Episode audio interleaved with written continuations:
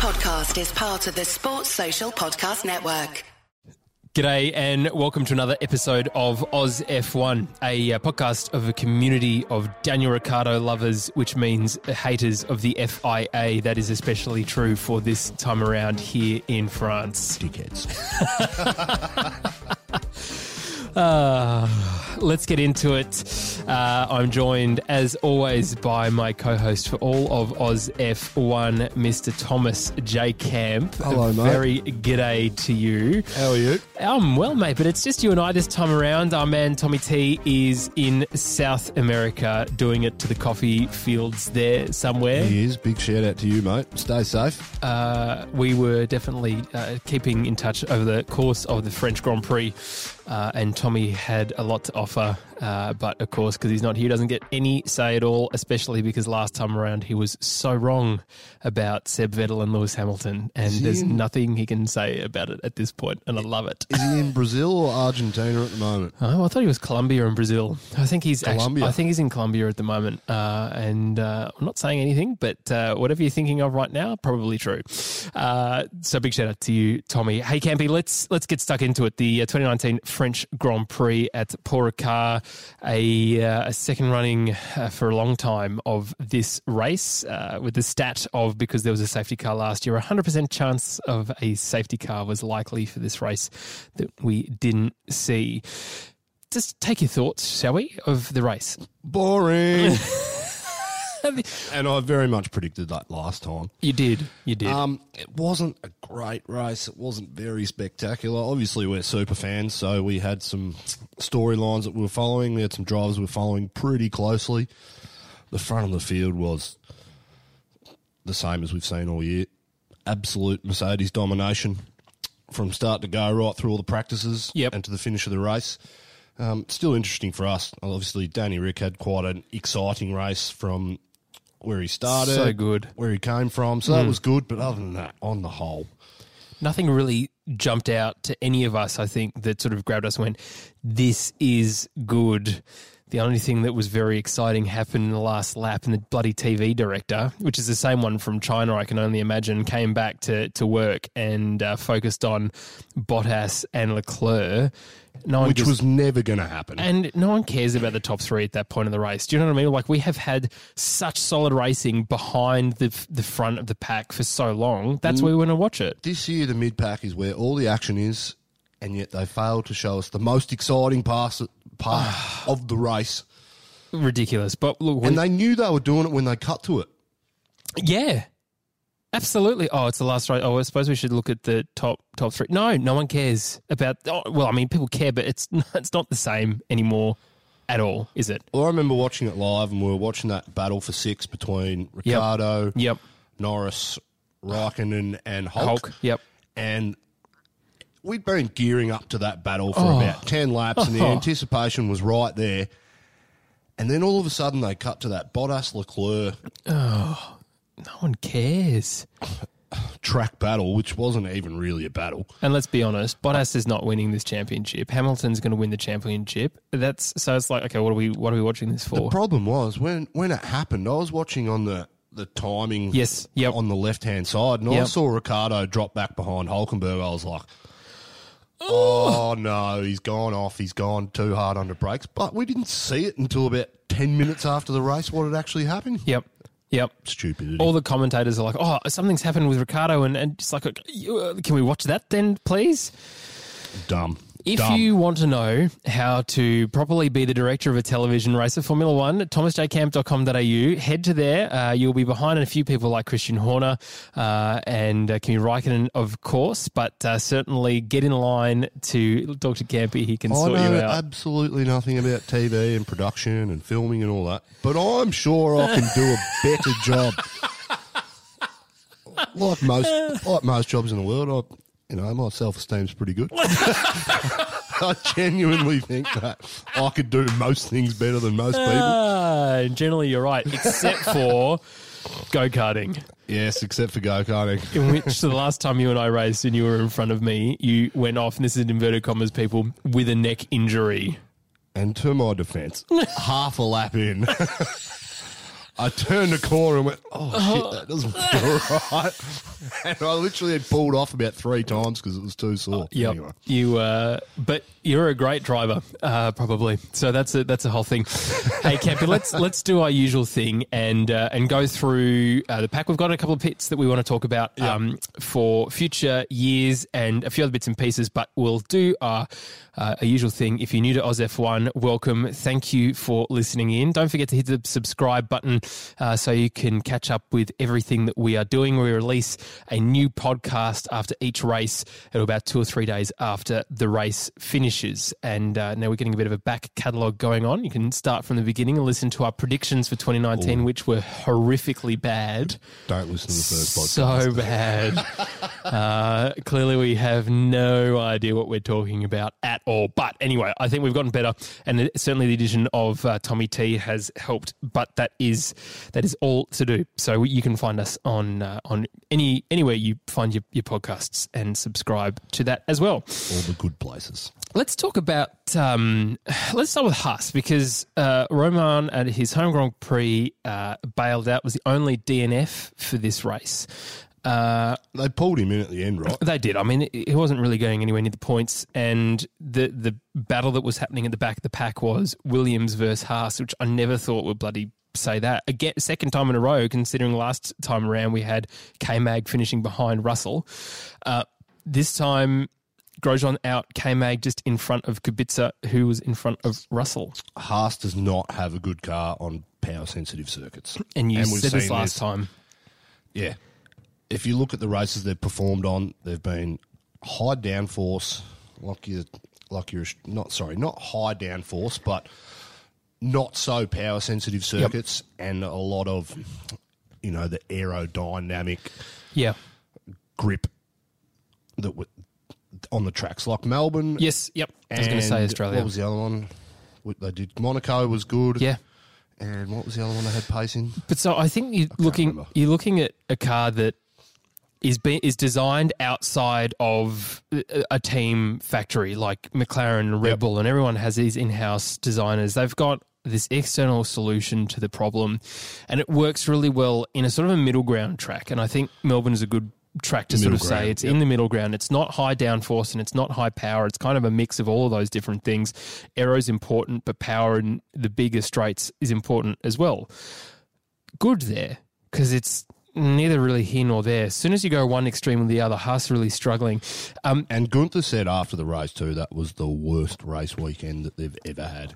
he looked like that on the wall, didn't he? Every time the camera was on him, he just had his head in his hands. As I said, I'd love to see that guy Poor behind Gunther. closed doors in the last two weeks, or two race weekends. I wouldn't not. I'd like to be a fly on the wall, not a person standing in that room, because you would feel incredibly embarrassed. I think, or just like you'd let him down. To be perfectly fair. But Haas. So Romain didn't have very much of an exciting race. K Mag wasn't even close either. No, no, and you could see they were really struggling. It came. Look, these two guys are really good drivers in their own right. I wouldn't call either of them uh, A tier drivers. Campy probably B. Maybe K Mag on a good day. You know, he had his stint with McLaren, and his first time out, he got onto a podium. But yeah, I've, I've rated Grosjean at times this year where he's consistently beaten True. up until Monaco. yep, He'd consistently beaten K Mag on track. Monaco, I mean, he his qualifying lap was compromised, but yep, Yeah, I, I go through stages. K Mag, he's a good driver. He's got some mongrel in him, but he's just an idiot. yeah. Sometimes he just does stuff, and you're like, oh, it's just not necessary. Yeah. Oh, all right. So Haas, uh, un- really unfortunate weekend for them. They finished in 17th and uh, a DNF for Romain. Let's talk about Williams for a change, not the first team that we talk about. Hey, uh, your man, Robert, finished ahead of George Russell this time around. Yeah, they put George Russell on a two stop, which was interesting. Um, Yeah, he pitted very early, didn't he? very, but then they pitted him later on the race, which put him behind Kubica as well. I'm not Yeah. too sure what was going on there. I don't think his position behind Kubica was relative to how quick he was, but. Again, Williams are having such a bad season that they're just probably trying. They're, probably definitely trying things during the race Just to f- see what happens. because they're a glorified test team at the moment. Well, that's exactly right. They're testing during a race weekend. Yep. And Latifi was in FP1. Yep. Yep. Instead of, and he was in place for um, George Russell. Yeah. I don't understand why he wouldn't pull Kubica out of the car. I think they're trying to share the love around a little bit, aren't they?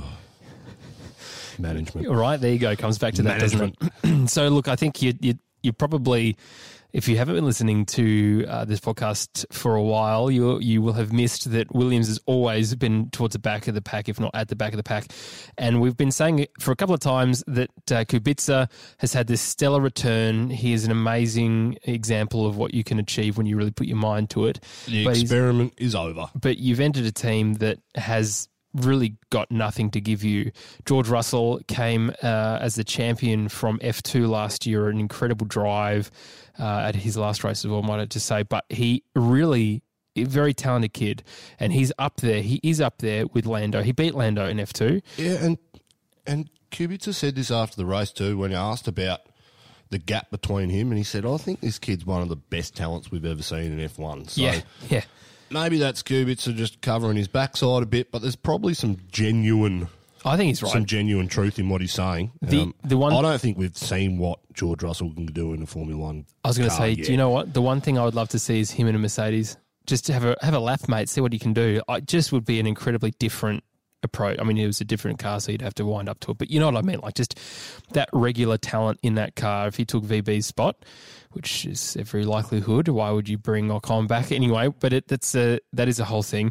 The, hey, the only thing that uh, I'm But going I've to said mention. this before. The only thing we know about George Russell at the moment in F1 is that he's beating Kubica, and that's it. and that he takes out uh, braking board markers, those styrofoam things, with his car. Uh, maybe that's why they pitted him because he had a problem with his front I'm- wing. and I, I think to begin with, everyone thought that it just his front left tire collected the board, but it was his wing as well. So that's So did they change the wing on that second stop? they must have done. They Yep. must have done. But uh, Right. that was him going around the outside of Kubica uh, at a spot that realistically you don't see many people going around the outside of. Again, That would be his only mistake for the year, wouldn't it? Yeah, but even then, it's probably not even a mistake. If the board wasn't there, he would have been fine. I mean, the board obviously he, He probably was off up. the track. It was the same corner. He should have gone up the inside like Danny Rick did. But No, he would have got a get to that later. He would have got a five-year penalty uh, because the FIA have absolutely no idea what they are doing with their life. Hey, let's talk about Alfa Romeo. Um, Antonio Giovinazzi doing very little again, uh, but I thought he started pretty well. He just didn't really follow through, did he? Out qualified Raikkonen, Yeah. but he started that race on the red tyre, whereas Yes, Raikkonen. Raikkonen did say that he didn't get the max out of the car. He made a mistake in qualifying, Mm. but qualifying in tenth or eleventh, wherever Raikkonen did, allowed him to make the tyre choice that he wanted for the race, which was ultimately the better, the better race tyre for the race management and the race pace. So. Hards were, were where it was at. Mediums and hards, I think, is the combination because softs just degraded really quickly. Yeah, we saw massive track temperatures. Yes, yes. Classic south of France this time of year attitude, which is the complete opposite of Melbourne at the moment, which Yes. is two Oh. degrees, which is a whole real thing. Uh, but that is that is good. Okay, so uh, Raikkonen. Let's talk about Raikkonen. Um, he sort of picked himself up a little bit, but he is sort of fading into no man's land a little bit campy this this year, isn't it? We said this last year. We we hate to see him sort of so far back, but he's becoming a bit of a grey man. This is the third race that he scored points in. Yep, which is really great for So he's Alfa. had two seventh place finishes and a ninth or a tenth. Yep. So, I mean, he's got a good bag of points compared to, i.e., Ricciardo Hulkenberg, who are only on 18 points at the moment. And he's, what, on 13 or 14? Yep. Yep. So, um, I think he's he's performed where he's needed to perform, but the car's just not there. It's it, we we would love to see Kimi up the front still, and We're massive fans, yeah, aren't we? He's great to have around. It's easier to keep him in F1 than not. And I think if we see him for another couple of years, that'll be great. But we don't want to see him so far back. No, but this is Formula One, isn't It it? is, it's very ruthless. unfortunately. uh, you know. But I suppose the good thing is, Kimi could stay for another ten years in Formula One, and people would still be happy to have him because he's that talented as a person. I don't think age is actually indicative for him of of his talent. No. And the consistency throughout his career. He's never been the quickest guy. He's never been a, a Lewis Hamilton on one lap or a Yep. Alonso Well, over race Let, distance. let's compare him to his fellow countryman. He's never been a Mika Hakkinen. no, He stepped into that into that void in McLaren and just didn't have it. Mika had this whole thing, didn't he? And Schumacher used to speak about how much he loved racing against Mika. Yep. Kimi just didn't. I just don't think had the same thing. But that's okay because we think still love him. I don't think Raikkonen's performance has dropped off. Say, if we compared to where he was at 10 years ago to where he is now, it's pretty comparative. Do you know what it is though? And why not? If you were going to, if teams were thinking about bringing Alonso back in, Oh yeah, why wouldn't a team choose to take Raikkonen uh, over Alonso? Mm, you're right. Just because of continuity and Yep. consistency in the Yep. sport and things Yep. like that. So I'd love to see him around. He's great. I think he's going to stay for a lot longer than someone like Sebastian Vettel, for example. Well, we, we'll get to that. But there is hints, yeah. Some hints being thrown around about him retiring at the end of the year or moving on. Well, he got he got married last week, didn't he? Just before the race, so And he some was big in milestones Really good mood all weekend, wasn't he? Oh, he was so happy to be there too. It's kind of what it was singing. Yeah, he underperformed this weekend. We'll get to we'll get to get to that, yep. Uh, all right, let's talk. What ab- about Giovinazzi quickly? yeah, go on. He's done. I don't think he'll be in. So let's just year. let's just war game this a bit, Campy, because I don't know a lot about him. No, no. Well, I'm, I'm going to say I agree with you. I don't think Gio's going to stay around. So I just want to war game. This is kind of like some mid-year predictions of what's going to happen with this drivers market Yep, thing. Okay, good. so we've got. I This love time it. next year will be the greatest time. Yeah, It's going. It's oh, speculation Oh, jeez, and it's going to be gonna be good, going into the new We'll start regs. early.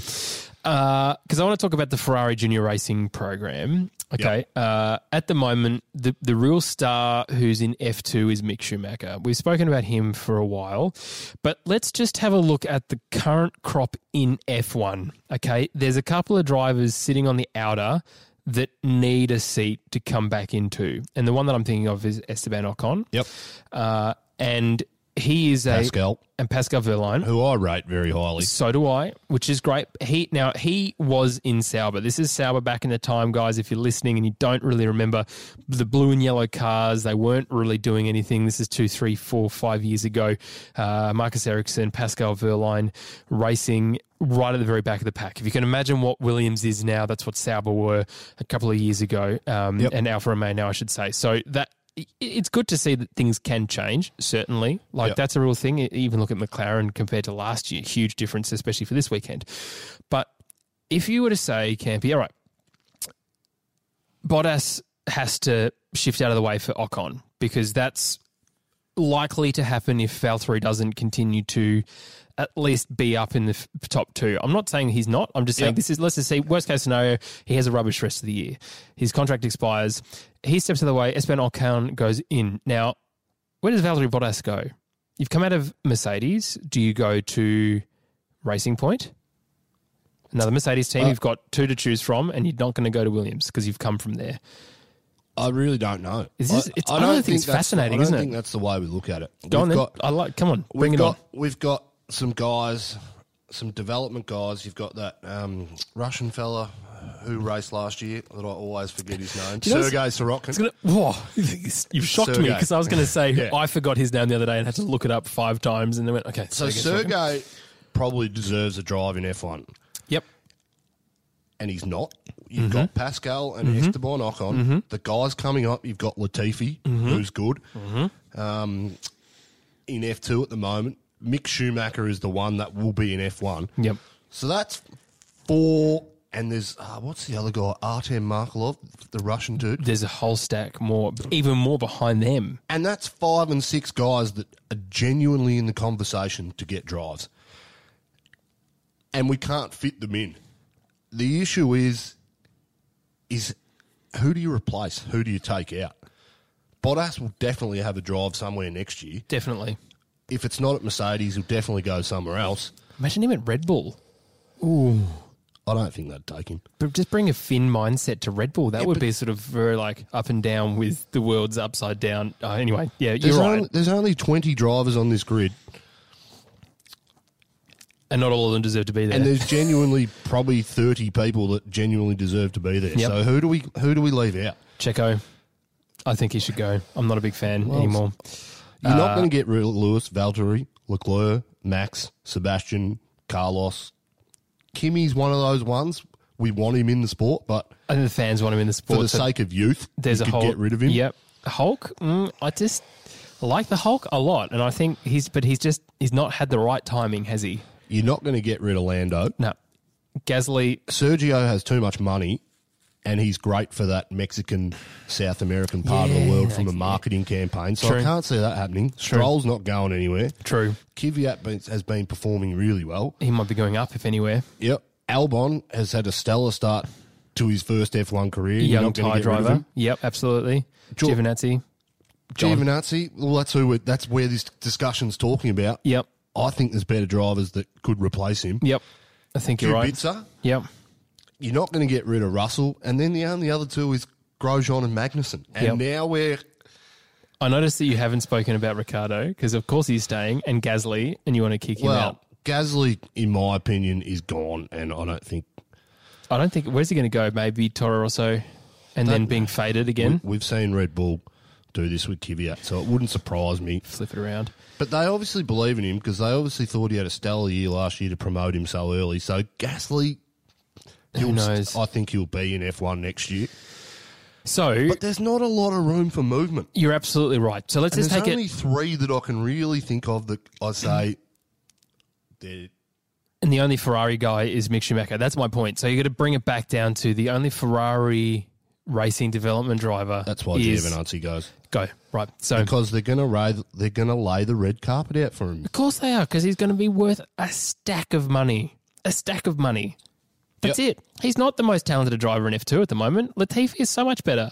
Anyway, we will look. But the kid can drive, and he's had some great results. And remember, this is the this is the first year in that F two car. Did Ralf Schumacher have a son? Uh, not sure. That would be interesting, wouldn't it? Suddenly, if you have. some good racing pedigree, though, right? But how I really valued Ralf as a driver as well. Obviously, not anywhere near as good as as Michael. But if you put But Ralf if Ralf had been in that team, oh yeah, he would have stolen a lot of race wins. Oh yeah, absolutely right. Yeah, he. Oh, yeah, anyway, Yeah, he's got some great yeah. memories of, of watching the, him in races as well. So Giovinazzi, uh, okay, That's why. Oz. F one. We're calling it. It is. Uh, it is the the middle. Or just to say towards the middle of the year, and we're calling it now. Uh, wouldn't be surprised to see what happens when it comes to the driver swap time of the year, and we saw indeed uh, Sainz flip across to Renault and. Um, and Toro Rosso changing out for Brendan Hartley came in, and they, he was pulled out of the world. Was it World Touring Cars he was doing at the time? He was anyway. He was doing the, FIA, the- uh, sorry, the, the 20 the WC stuff. So that is yeah. Anyway, interesting, interesting stuff. I'm I'm actually excited for the rest of the year. So Alfa Romeo, that is done and dusted. Hey, we were talking about Danny Kvyat, so let's talk about Toro Rosso and Alexander Albon. They finished in 14th and 15th. Danny finishing 14th, and Alex finishing in 15th. A really interesting race for them this time around because they did not start well at all. Again, their car's not great on these super. Like the last two Yep. races we've seen, super power sensitive circuits, and they haven't been that good. Whereas Kvyat drove amazingly to Mm. not score a point in Canada.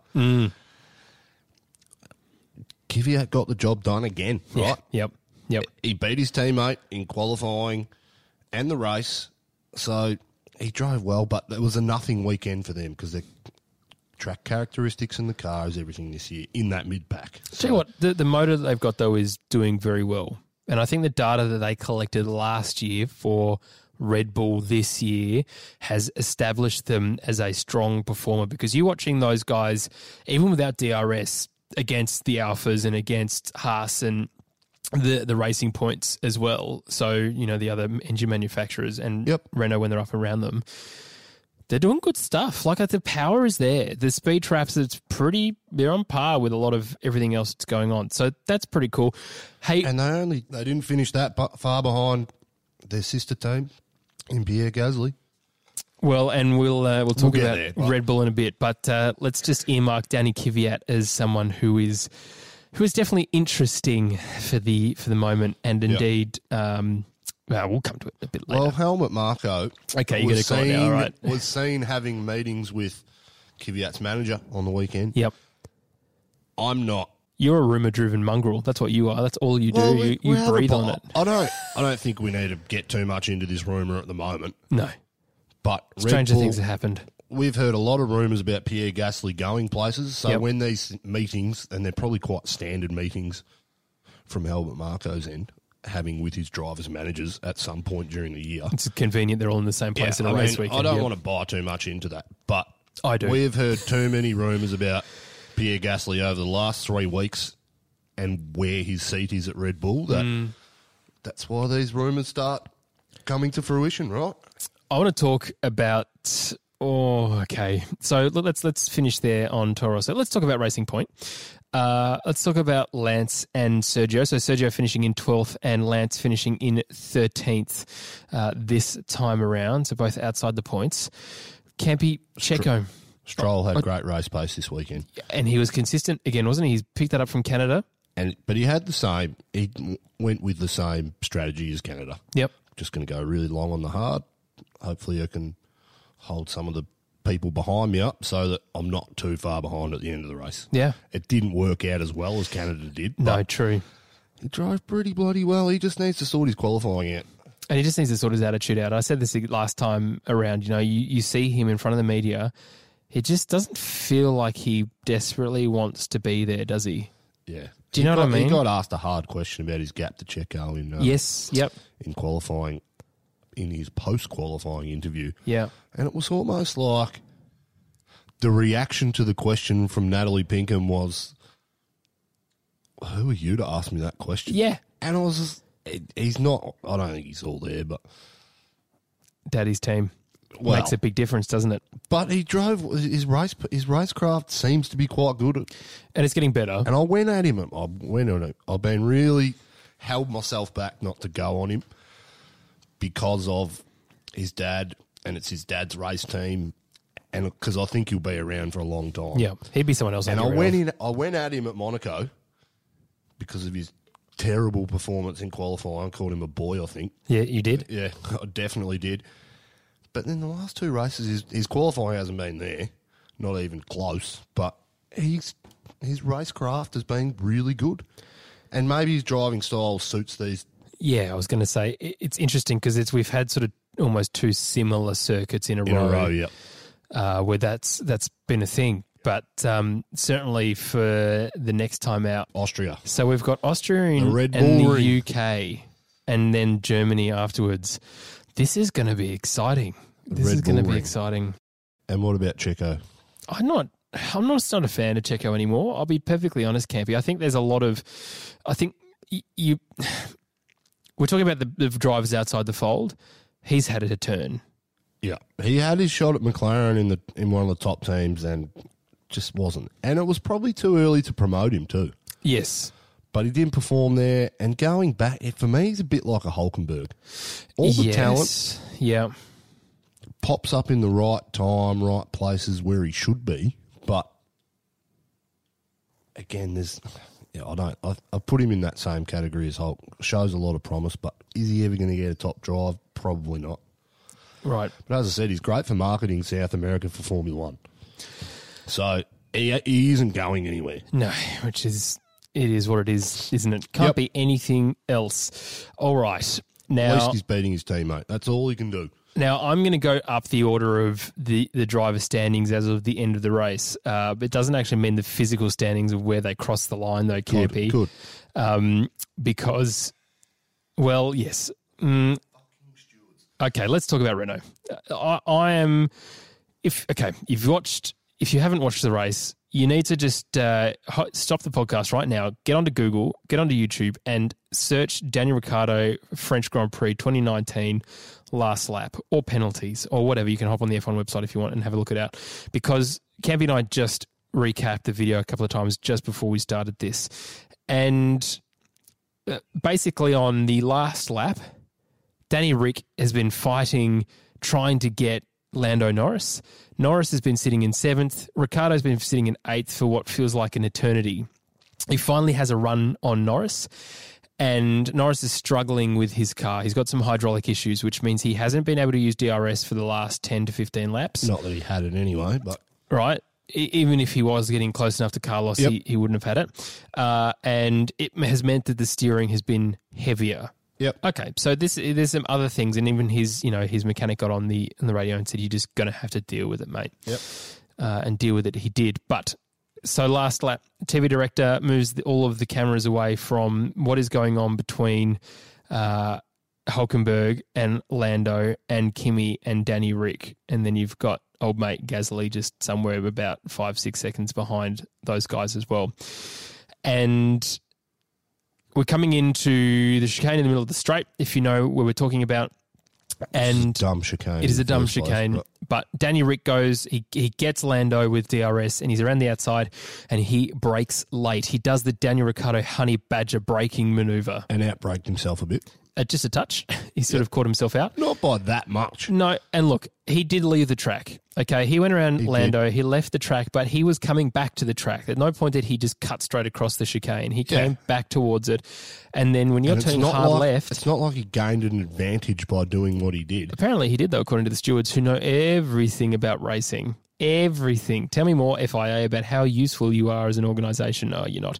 Uh, okay, so he goes around the outside there. He leaves, gets a five second penalty for leaving the track and gaining an advantage, allegedly. But I'm pretty sure when you go over the rumble strips of a curb, you don't go faster. What would I know, though? Yeah, those rumble nothing. strips are there to help cars slow down in the event of an accident Right. and when they go off track. So by Danny Rick driving over those things and still getting the overtake done suggests to me that it was a dumb way to go. It's a disadvantage, not It an was advantage. a disadvantage. But uh, look, this is the third, and we're biased by Danny Rick. Obviously. I just want to make two things clear. This was a different incident to what happened between Vettel and Hamilton last week. Absolutely right. In no way did Danny Rick cut people off. No.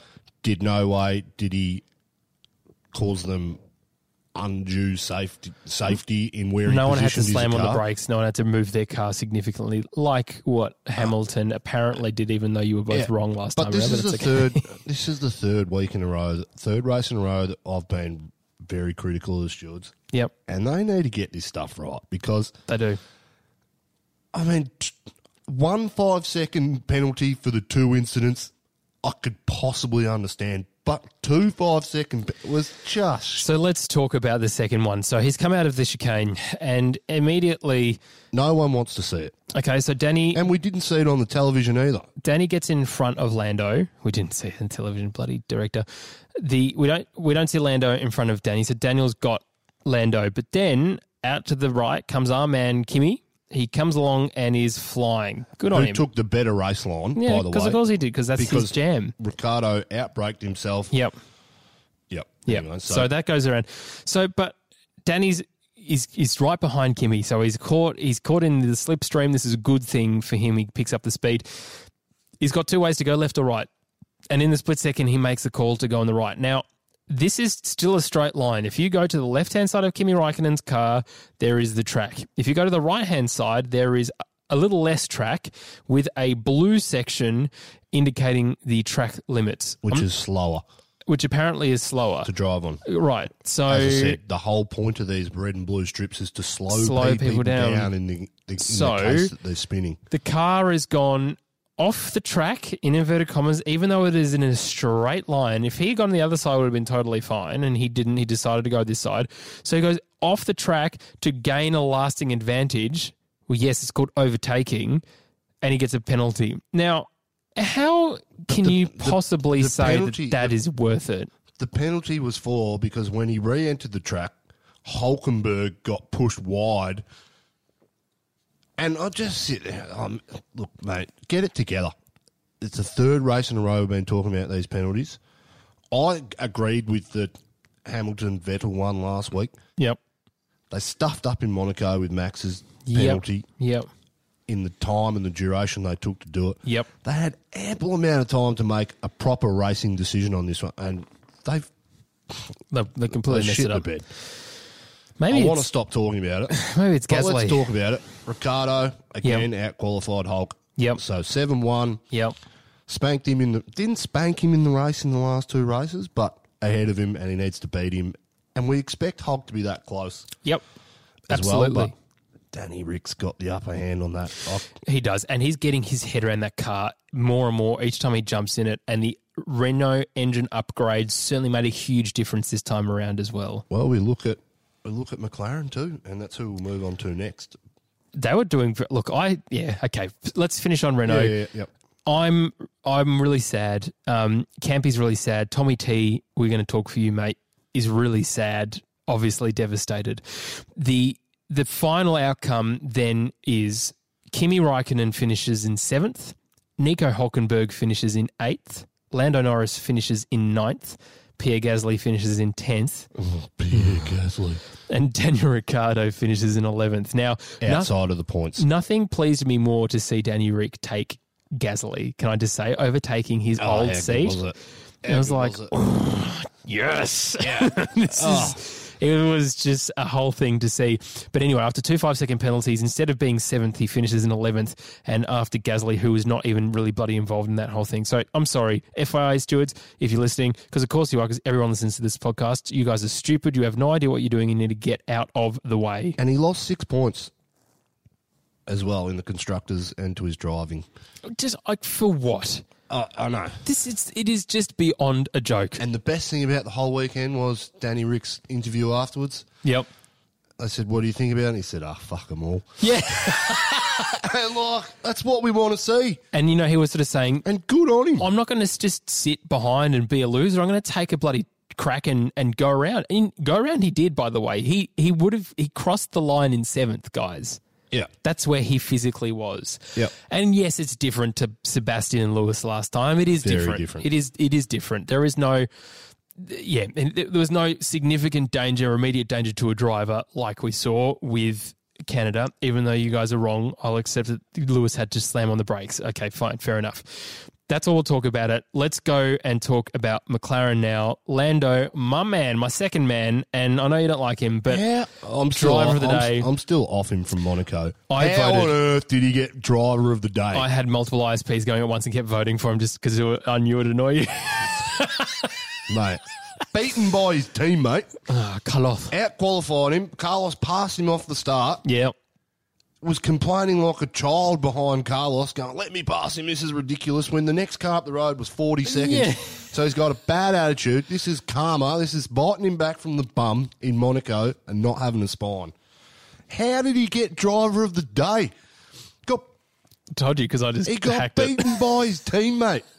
this is stupidity. Uh, I really like Ant Lando. If you're listening, Lando, of course you are, because everyone does to this podcast. Uh, no, mate. Mate, I will take you out for a gin. You're in purgatory, buddy. I'll take you for a drops of juniper gin and tonic, mate, when uh, you're in Australia next year around. There's a cheeky plug for you if you know what you're listening to. And once again, Mr. James Ball, too opinionated for his own good. Should be a politician. That's if not- I was in control of that that's not what you I'd said shut last him night. up for five minutes. The good news is you're not. Uh, You Carlos, Carlos did have a good start. You're absolutely right. Uh, He did. Look, the McLarens together actually drove very well for each other as a team. They drove pretty well this weekend. And you know what? Zak Brown had no interest or nothing to gain by swapping them around and putting Lando in No. front. This was a It was good never points gonna hole for them. And uh, even after uh, Danny Rick's little thing, La- Lando's very lucky to finish with two points Yep. because he was going for one point. That you know he was going to finish in tenth after being in seventh. So seventh, if you don't know, is, is six. It, it, it doubles itself. So tenth gets one, ninth gets two, eighth gets four, etc. That, that's sort of way along. Uh, or six, seven. It sort of adds to anyway. It's it's interesting, but Again, but the Renault engine, they've both got Renault engines in the car, and it's this is another tick in the box for Renault. This is where Oh, we yes. expected to, this Yes. engine and these cars to be from the start of the season. And Yes. This is next year is going to be interesting. Hey, uh, I'm not I'm not too sure about next year yet. okay, They're definitely not. They're nowhere near the top three teams. you're absolutely right. Yep. I think that I think both cars have to develop and and be way better than what they are. I'm talking about the chassis now Yep, and the yep. mechanical grip of these cars need to be to move up the next level. The engine's pretty good compared to the rest of the. The engines are pretty good. We just need these team. We just need these. Yeah, the aerodynamics and these mechanical grip on the chassis of these cars to take that next step, like the motor has, in order for them to jump up to these next I'm really excited to see teams. McLaren back up there again. You know, it was really disappointing Well, that's last good, year, wasn't it? Well, last week we saw Renault best qualifying since 2010, and then this week we saw McLaren's best qualifying. So Renault's engine is heading in the right direction, and they've ticked another box. It's exciting. It uh, it's very good, and that's a whole thing. Hey, let's talk about how McLaren was sort of chasing Red Bull a bit, and we've got some other things to talk about off the back of Red Bull Honda. But let's talk about your whipping boy first. As I said, he somehow got into the points through no good driving of his own, but he oh. finished in tenth.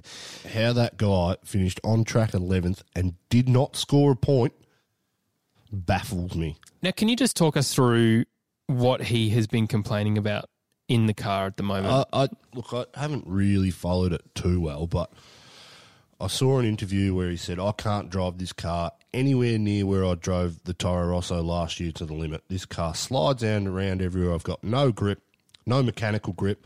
The engine seems to be all right, but he goes, I can't even utilise its power because he thinks there's something inherently wrong with the car. And it could be driving style, but I don't, I- mate, I cannot remember the last time we've seen a gap so big between two drivers. yep. It's not even happening at the back of the pack. The car is car's great. the car is good. We've seen him, and Max is a star. Yep. and he's in one of the top three drivers that I think we've probably seen in the last two decades, Mm-hmm. in my opinion. But to be that far back in a car like this, I can understand putting some of it down to the car, new team trying to adapt. But mate, he's underperforming, and we've heard a lot of hints and rumours and innuendo going around that F1 paddock in the public that we know Mm-hmm. that we're hearing about to suggest that what I've been talking about since race two. Yep. Kvyat is going to come up and take it. Well, we also heard Hulkenberg could possibly move. That would have been a whole thing. We heard that after Canada, and we didn't actually talk about it on the podcast. No, you're right. They're the rumours that are circulating, and good on Red Bull. Yeah, it's one way of. Act quickly. Well, it's also one way of uh, just seeing if that kind of pressure actually improves his driving. It's not. Not sure if it's it. the pressure. No, I don't think it's the pressure. I'll just put him back down to Toro Rosso. Let's see how he compares to Albon, who's been performing pretty well. Not as good as Kvyat, but it's his first year too. Put him back down and see where he's really at. I mean, if we put Kvyat the way he's driving up into that top team, I don't think he's going to beat Max, but No. I think he's going to be within three tenths. He's going to be in the top six, and that's what we're not seeing at the moment. We're seeing the top six is the sixth position is either McLaren or it's Renault or it's Racing Point or it's Toro. It's just not always Red Bull, and that if you're a top three team and you're not having cars in the top six, both your cars in the top six, there is an issue with what's going on. Do you talk about Max real quick About I'm just I'm just looking at the constructors here. Ferrari on 100 and 98? 98 and Red Bull are 137. On 137. Yep. So, look, oh, Red Bull have a genuine chance. They've got a car to take away second place. Yep, I And think you're absolutely right. The way that Pierre's performing at the moment, they're not even going to get close to it. Well, you can't do it with a car that's outside of the points each time around. And the majority of those Yeah. points are max. They're all max, Yep. except for 32 or something. Yep. Which is like, come on, guys, really? Move him on, get rid of him. I said he was shit from the start of the year. I stand by it. I still think he's shit, and he's not performing. And we both think that Danny Kvyat's going to be, and I think Tommy's of the same opinion that Kvyat's going to come up and take him. He's a logical choice. He's in the Red Bull fold, uh, and Red Bull are known for Saying swapping that, I don't think Kvyat deserves it yet.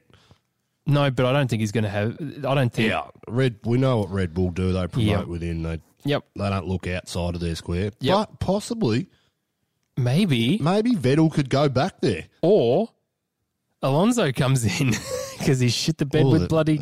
Red Bull have Indy. offered him a contract every year for the last six years anyway. Allegedly. didn't they? Don't believe either of them, Good let's old be Fernando. honest. But yeah, I mean, there's there's some genuine things that could happen. So Yeah, it's very interesting. because isn't Seb's it? not Seb's on the outer at Ferrari. I've said this the last Yeah. three podcasts. Yep. But he's not, again, he's not being supported by Ferrari. He's not. They're not honouring him by giving him a car. And Ferrari how- have gone how- back to, How long do you wait? Realistically, how long do you wait around for a team to get their shit together? yeah, and, well, not that long. Well, Seb is Red Bull's golden child. Yep. They would have him back like that. Yep, absolutely. So And you, well, you're looking, but this is kind of we're in the era of Ferrari, like the jo- the Jody Scheckter kind of b- between that and Michael Schumacher. We're in no man's land for Ferrari again, and it's just sort of I don't think Charles the driver either. I, I- don't think he's proved himself that that much this year. But I also don't think Ferrari is the team that anyone thought it was going to be this year. No. You know, No. and it's just really disappointing. It is. Okay. And right. well, let's finish on Ferrari. Well, not finish on Ferrari, but let's talk about Ferrari um, very quickly, and then we'll finish the Mercedes, and then we'll talk about. Uh, I think uh, other regulations side Yes. note Yep. because I want to just get through these two guys, uh, these two drive uh, teams, I should say. So we've just spoken about Charles. He finished in third. He, he tried to challenge Bottas at the end, but it wasn't really much of a Nothing. It was thing nothing. um, Sebastian finishing in fifth, way in no man's land, got fastest lap and another That's point. because he had a poor qualifying, but and Seb qualified poorly. Yep. As and you think about a bounce back from last week and what happened, the emotions running high to come out and, And he got married, I know, so he should be on top of the world, right? allegedly. Allegedly, but who knows? He's German, He had a very efficient wedding. very. but it, we don't re- to come out and perform like that in qualifying. His race was fine. His race pace was comparable and if not better than Leclerc's from memory. But geez, that's It's just a I nothing reckon- team, isn't it? Ferrari's just a bit of a. That's a bit of a uh, dagger through the heart, in my opinion. Like Yeah. that's that we could look back at this and say this was the race where the higher ups at Ferrari made their decision about Seb. Yep. Should have got the race win, shit the bed, come out next weekend, all all the emotions and the fireworks that are brewing underneath, and to come out and perform like that. Yeah, it's not good for him. Yeah. And it's not fair on him because it's, It's not, not. an accurate representation of him as a driver, is Nope. it? Nope. All right, let's talk about Mercedes very quickly. Okay, they came first and second. All right, now moving on. Too good. Too good. Valtteri again, he wasn't that far off. No, but he just if he does. The thing is with him, if he doesn't get it in qualifying, that's it. He's not winning the race. Yeah, it's a tough one. I, I think Valtteri's going to win at least four more races this year. Yeah, I agree. But he, it's only when If you he look at- performs in If you look at qualifying. the races coming up, like Spa and onwards, Yep. the f- next four races after Spa, sorry, I'm. They're not Hamilton's strongest suit, and historically he hasn't b- performed super well at those tracks. Um, and I think Bottas could possibly get a few wins, but Hamilton seems to have found something in that car as well. He seems to be gelling with it. And I, as I said, I can't say Mercedes getting beaten all year. No, well, would- I'm just having a look at. So we've got Spa, we've got um, there's Italy, Singapore, Russia, Japan, Mexico, the US, Brazil, Abu Dhabi to go I- I- after that, and they're all I think Mercedes tracks, aren't they? Constructors is locked up. I think the championship is locked up. But all it takes is for Lewis to have one mechanical, and Valtteri's right back in it. Yep, yep, yep. You're absolutely So right. Actually, I mean, You're we don't right. write it off. Valtteri's nowhere near it. Look, mate, Lewis has won seven out of the last six out of the last seven races, and that's telling. I really think at the end of next year we could be looking at a guy that's a seven-time world champion with more pole positions and more race wins than Mister Schumacher. Yeah, wouldn't that be a a stunning stat that no F1 fan actually wants to accept? Do you know what I mean? Well, except for, for the Mercedes fanboys and the Lewis fanboys. But he's good, right? And He he's doing it.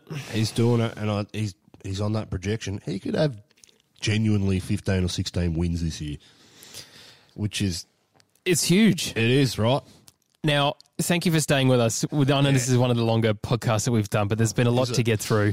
Uh, and we look, we, we love chatting about it. But I just want to talk very quickly about uh, the regulation changes. And we're talking about McLaren and Red Bull be- being pretty close to each other. Campy, Yep. uh, you want to talk? McLaren and Renault. Sorry. You want to talk about? Um, sorry, McLaren and Red, you're absolutely right. Talk about what's actually going on. Uh, some rumors and, and what we're looking for for for 2021. So what they've done is they've pushed back. Normally, what happens when we get a regulations overhaul, the plan from about three years ago was to get a total overhaul of the car. We're talking no longer a turbo hybrid, go back to a V10 turbo, which sounded more amazing. Get the Yep. cars lighter, but trim the aero back so it's easy to follow. When we started hearing these things when Liberty took over a couple of years ago, mm. that was the path they've taken.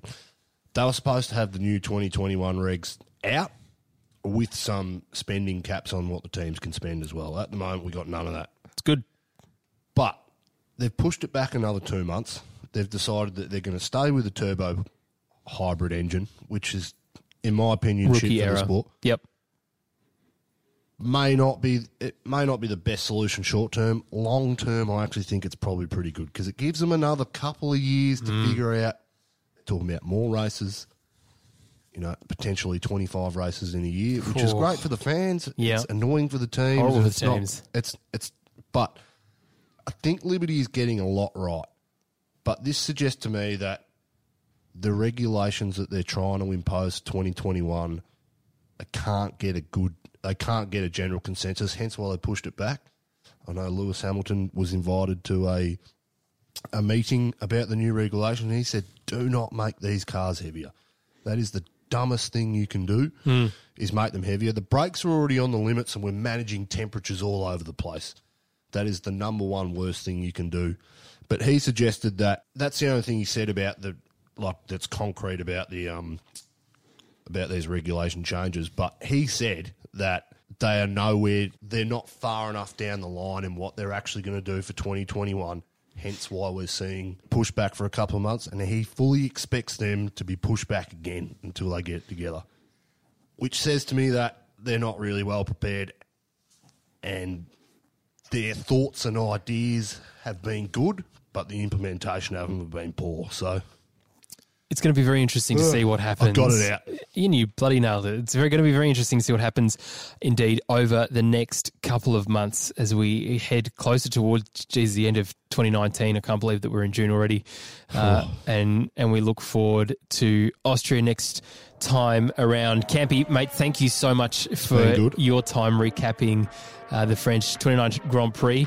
Hey, again, if you've enjoyed this podcast and uh, it has been a bit more of one of our longer chats, uh, please feel free to subscribe and uh, give us some feedback. We love it. You can leave us a review on um, Apple Podcasts or anywhere else that you take your podcasts. Don't forget to subscribe if you're listening to this on Spotify or anywhere else.